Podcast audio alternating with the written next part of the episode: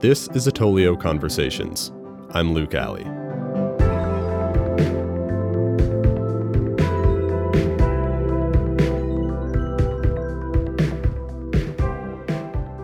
Today, I'm excited to share my conversation with Julie Cullivan. Julie's resume has a number of experiences on it, shared by few other technology executives of her caliber. Before becoming a first-time C I O at FireEye, she was a leader in sales operations and go-to-market at companies like Autodesk and McAfee. Since then, Julie served as the Chief Technology and People Officer at Forescout, and is now a board director at Axon, Heartflow, and Adea. Julie and I talk about how she transitioned to becoming a C I O, the lessons that she learned from her experiences in sales and as a C T P O, why working with startups isn't just about saving money, and more. And with that, over to my conversation with Julie Cullivan. Julie, thank you so much for coming on the show. My pleasure. So I wanted to start by talking about an interesting point in your career when you went from working primarily in go-to-market and sales to becoming the first-time C I O at FireEye. And I was wondering if you could just tell me a little bit about what it was like to make that leap. So yeah, I had spent, uh, you know, I did uh, my first part of my career in corporate finance and made a pivot into go-to-market, which was sort of unique at the time. But after fifteen years on the go-to-market side, at least, I had a unique opportunity uh, that came my way when Dave DeWalt became C E O of FireEye, you know, had a fairly fast paced, you know, plan to go public and was building out the executive team there. He approached me about a role, and initially I assumed it would be some sort of go-to-market related role. And as we were talking, he's like, no, I want you to come in to be the, the first C I O at FireEye. And as part of that, I want you to take on the whole security function as well, because that was a really critical function for the organization, being a security company and being a target by bad actors. And initially my reaction was, no, no, no, you've got the wrong person. But as we talked about it, and he, you know, really just sort of felt like, hey, look, you are, you understand the business side inside and out. You build great teams, you get stuff done, right? He's like, you have all the makings, right, of somebody that can make this kind of a, a shift. And, you know, as I thought about it, you know, there was very little downside, right? The worst that could happen is it just wasn't for me, and I wasn't as good as it, as we had all hoped. But um, I'm just so glad that that I made that move, because it gave me a whole different outlook and perspective. Um, And, uh, you know, I've just learned so much in moving into a completely different role and function, and not something that I had, you know, sort of grown up through my career. Uh, so he was very instrumental in seeing me in a different way than I saw myself. So when you were adapting to that new role as a C I O, did you have any lessons from your experiences in sales that you thought were helpful? Yeah, I, I think it was always that we're ultimately, whatever we're doing in the entire organization is really for the customer. It, certainly employees are important, right? There's there's more to it, but you know, it, it is about the customer and the problems that we're trying to solve. And, and so what I've always found, and I think what I've always encouraged my leadership teams, regardless of what function I run, is always keep that lens, right? It's a reminder why we do some of the things we do, right? And and why we put up with some of the things we put up with, right? The fire drills, the whatever. It's like, if you remind yourself constantly that, hey, ultimately, this is about solving problems for customers, and this is why we do what we do. I think it just just kind of gets everybody re-energized again, right? It's like, hey, look, that, you know, this cloud transformation is critical. Therefore, I know we're up against some tough deadlines and we're understaffed or whatever it is, but this is how important it is to the customer.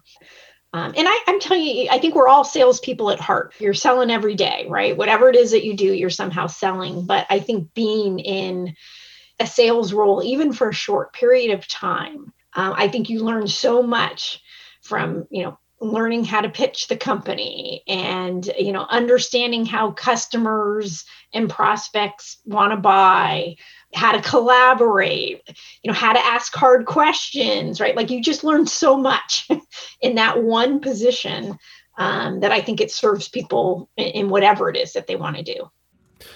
So more recently, you were head of both H R and technology at Forescout, and that's a fairly unusual role. So did it teach you anything that you think that other C I Os with a more typical purview could learn from? Don't underestimate how important leadership, communication, empathy, engagement, personalizing your interactions. I just think that that more and more what sometimes is perceived as not important, I think people realize more and more that, that that's what's critical. Um, you know, I was not a I, career I T person and stepped into C I O role. And I think what helped me make that transition was I might not have known every nitty detail of the network architecture, but I knew how to lead and I knew how to make risk decisions. And I, I knew a set of things that could build me a little bit of credibility, but more than anything, I spent the time to understand the team and I had their, I had their back, right? Like I was, they always knew that even if I was pushing on them, that we were a team and I had their back and they were going to get credit for when things went well. And they were, I was going to take the blame when things didn't, right? Like it was building that type of understanding. And I think that that's really important if you want to build sustainable teams, right? I mean, there's so much opportunity for amazing technical people in the world that, you know, to get them to stay, right? It's, it's, it's not just career advancement, but that they're getting to work on cool projects and they're getting to enhance their skills. But more than anything, they're working for a manager and a director and a leader that they um, they trust and know are trying to advance them, but also, you know, really, really are there for them when they need it. I think the other was, um, you know, just recognizing that um, you're not that special. Uh, you know, so so what if you have a C in your title? And I remember that every every leadership role I've really ever stepped in, one of the first things I've always done is do skip levels throughout the organization. And then as new hires would come on board, thirty, sixty, ninety days after they joined, I'd have somebody get them on my calendar so I could see, hey, tell me about the first ninety days. And I had so many people come to me and say, you know what, I never had a meeting or a one-on-one with my previous C I O or any C I O I've ever. And these were career I T people. And I was like, what made them think that they were so special that they couldn't find time to, you know, at least get to know the team? And again, you know, you get to a point where you have hundreds of people, but, you know, even at FireEye, when the team was growing and we had a huge presence in India, I always made sure that I got on their calendar. So I think it's just those types of things that historically maybe weren't the priority. I think more and more, and I think, gosh, during this pandemic, it became that much more important because I had people and I T. So probably two of the groups that were hardest hit in terms of, okay, how do we make this all happen overnight? And how do we make sure that folks can be productive, but that we're thinking about their wellness and their health and that they understand that we're we're putting employee first. Um, so it's just, I, I think it's just having that human side that, that really, really is critical. So let's talk a little bit about working with startups. What is your experience like there? Yeah, I mean, I think, you know, particularly my FireEye experience and, and particularly the security space, right? There's so much innovation going on. There's so many problems to be solved. Therefore, Uh, you know, solutions to come to play. And then there's also been the evolution of technology across machine learning, A I, all these types of things that have lent themselves across the entire business process chain, right? Like, I mean, you know, A I, you know, can solve problems in, in every part of a business. So I think it really started where once I was in this sort of security world that, you know, there was just so much opportunity, right, to kind of look at, hey, would this solve a problem? Uh, but then it's also balancing that with my strategy and capacity has always been more built around like willing to do it, but it's got to be in the context of initiatives that that already were on, on the radar. Um, and then it's really working with the startup to make sure that, hey, look, this has got to be reasonable effort on both sides. Um, and it's also has to be like, look, be honest about what you can and can't do.